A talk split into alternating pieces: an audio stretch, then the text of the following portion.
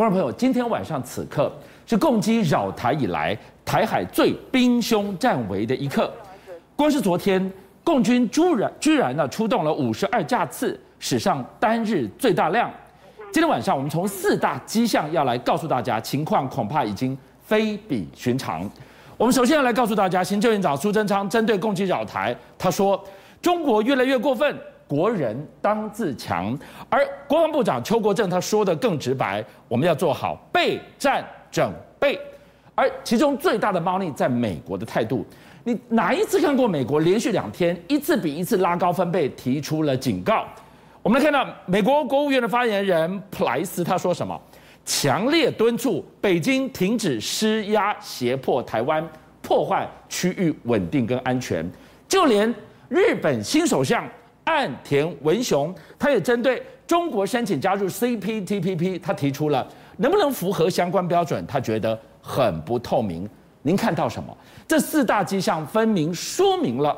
共机越是无极限的压迫台海区域稳定安全的破坏，更加速了抗中联盟的形成。今天创下告诉我们，再下去会怎么样？终须一战了吗？你要巨蟹到到了国庆日的时候，一向都是大家非常期待的是什么？壮志凌云，铁翼横空。我们很多的飞机在那个整个在国庆的时候飞过去，所以呢，你会看到我们现在台湾呢，十月十号的国庆日正在做准备，然后今天上午是最后一次的操演，四十七架飞机，十二种机型会飞过我们台北市的上空，从总统府上面过去，而且这一次的国旗是最大的一面国旗，整个就要去操演一遍，让我们大家都非常期待看到国旗，看到我们空军健儿这么的雄壮威武。那当然出了点点事情是那个有一个阿巴那个。克鲁奇呢？结果呢？它最后呢是有一架有异音，所以我们只看到一架。可是有看到我们的飞机就是这样子，让我们觉得说台海上空是非常的威武的。结果你看到十月一号的时候三十八架，十月二号的时候三十九架，十月三号的十六架，到了昨天的时候越来越夸张，五十二架之后还带来一批，总共五十二架哎，五十六架，一天之内。总共到现在为止，飞到我们上空一百三十几架，快一百四十架的飞机了，在这边耀武扬威。然后这个耀武扬威呢，而且它摆出来的就是战斗队形。它这里面呢，海战里面跟着对海船舰作战主力的歼十六，有一次像昨天的时候出动了达达三十几架，然后重型的苏凯三十也在上面高低配，然后呢，轰六 K。空警机、空中作战指挥平台，然后反潜机，甚至电杆机、电侦机，通通都出来了。然后摆出这样一个架势，可显然是非常的一个不友善。其实，在不久前看到了共军扰台，一次一次、一次一次，德国媒体甚至为此专栏写出了一篇文章。台湾人好淡定，居然把共机扰台的这一些轰隆隆的声响当成了自然不过的背景音，真的是这样吗？恐怕局外人看得更清楚。美国，美国连续两天一次比一次拉高分贝，台海已经兵凶战危了吗？是美国这个时候其实最特殊的就是那普莱斯国务院，他是以前的时候只会被动回答台海问题，昨天的时候是主动的发表声明，强烈的在敦促北京要停止在军事上和经济上欺负台湾，今天又在主动讲说是强烈敦促。这个字眼，都在外交辞令里面，敦促都已经很重了，强烈敦促是更重的一个字眼哦。所以一次又一次的提出了看法，跟还没有到警告。这个是强烈敦促，再下去可能就变警告了。这华春莹就出来了，把杨洁篪的在那个上次跟那布林肯见面的时候，台湾是中国的台湾，轮不到美国，说三道四，态度也拉得很高。可是拉了这个高，你飞这么多飞机，大家又看说，那你中共你要是现说你的飞机很多，你的飞行员很多，但是你会被把他们操坏了。你说会不会操出问题来了呢？解放军兵多将广，一天来飞个几架，你看这个。这个曲线再来个几次，我们空军就操到腿软了。他们自己也兵疲马困了吗？是他们也是少子化啊，他们也要有这个飞行飞行员，都是万中选一，要训练出来是非常难的。可是就在今天上午呢，他们的微博军校你看到没有？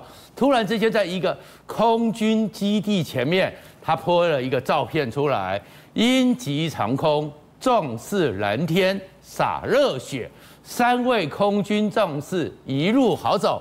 他这样一写出来之后，哎，是出了什么事情呢？你们现在虽然有在那边耀武扬威，但是并没有开战啊！你这个基地里面怎么会这样子？怎么有一下就三位呢？但是更特殊的是说，马上贴了出来之后，本来是表达一个对他们这个哀悼致敬之意，是立刻被拿了下来，立刻又被下架了。显然是不希望这个消息出去。然后大家就很好奇了：战斗机通常是单人的，或是两个人的，那三个人的，如果你是轰六 K，那要坐很多人，到底是什么飞机会让他们来个鹰击长空、壮烈蓝天、洒热血？很多人想说，是不是他们家要开始练习作战？要轰炸，所以呢，他们坐三个人飞机就是那种运轰教轰运教机，就是教练机，轰炸或运输机的教练机。这个呢是坐三个人的，而这三个人的时候呢，想说是不是在操演的时候，终于出事情了？因为这飞机其实是一九九零年中共开始要学习现代化的军事之后，自己做出来的这样一个飞机，而且呢，坦白讲。他们现在也没有真正好的符合现代化战机第四代、第五代战机或轰炸机这样一个训练，因为他呢，你就像你看没有，他呢还是用螺旋桨练习的，练习要开始去俯冲，开始去投弹，三千公尺下。可是俊相，你知道他用什么？也还有后视镜，目视的投弹。所以他这样一个武器，这样一个教练机，是不是跟现在直接用雷达直接打下去，直接用镭射的打下去？其实大家知道，已经很累了，很累之后还在操演，所以三位空军壮士一路好走。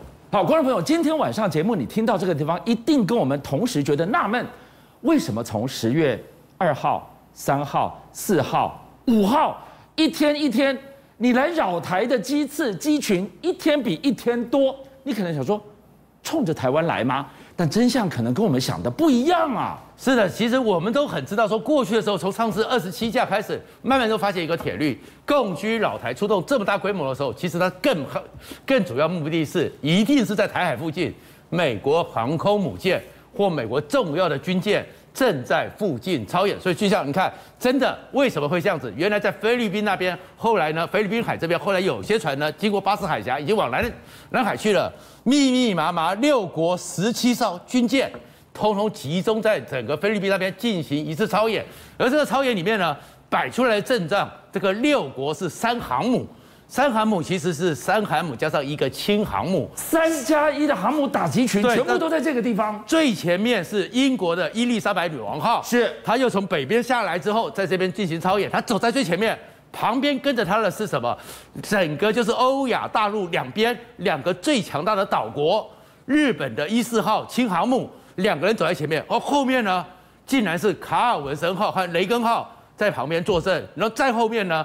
整个是美国的伯克级驱逐舰在后面坐镇，所以你会看到是什么？最前面 F 三十五 B 是可以进行攻击的，后面呢，卡尔文森和雷根号是超级大防空，还有呢 F 三十五 C 可以在后面，在后面呢，那些整个飞弹驱逐舰上面的巡弋飞弹加起来几十枚、上百枚，也是可以一个长程的攻击。然后呢，这时候还秀给你看，你那个飞五十七架飞怎么样？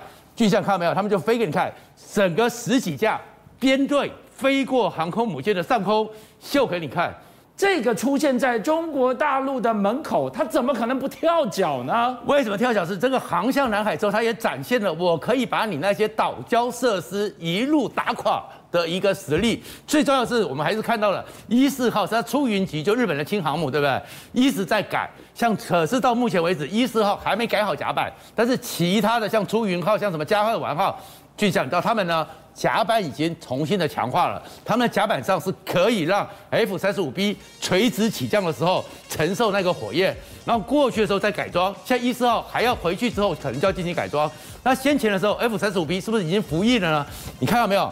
他们就在延国基地那边拍到了那架 F 三十五 B，可是你看上面那个 logo 出云级、出云号，所以代表着这一架 F 三十五 B。你把这个尾翼一放大，这就是这个 logo 了。就是出云号，所以出云号上 F 三十五 B 已经服役了，而出云号是整个中国在整个二战的时候，中日战争期间唯一打不成的，中国最恨的就是出云号，从淞沪战争一直到后面，所以出云号上面就已经有这个了，而且呢，他这一次呢还出了一个画面，开始是说你改造完毕之后，你 F 三十五 B 能不能真的实战呢？能不能超演呢？你知道航空母舰上起降是很难的，而这种轻航母它的跑道更短。那个整个船舰又不像那个十万吨这么重，他们也秀出来给你看，我的 F 三十五 B 已经可以在这上面，出云号上面可以起降了。可是对中国来讲，更大压力是什么？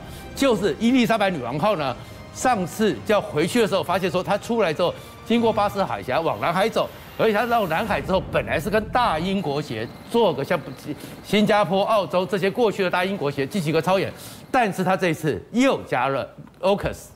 所以是不是美国也会超演？如果超演的话，就小北约成型了。而在这个时候，他们合作默契到了什么程度呢？你会看到是说，大家竟然还发现美军新的本来在卡尔文森号上面是快速运载，然后是大比较大型的，比鱼鹰机更大型的 CMA 二二 B 这样的运输机也飞过了巴士海峡，也飞过去。可是如果卡尔文森号没有跟过去，那这些飞机会停到哪里？所以你的意思说，今天穿行台海的可不只有女王号航母打击群，可能伴随的还有卡尔文森号，或者是这个飞机直接已经可以起降美国的、英国的伊丽莎白女王号，所以代表着美英的合作联手威吓中国，就是他们国防部讲的，让你感到恐惧。他们已经进行实质的一个超演状况了。邀请您一起加入五七报新闻会员，跟俊相一起挖。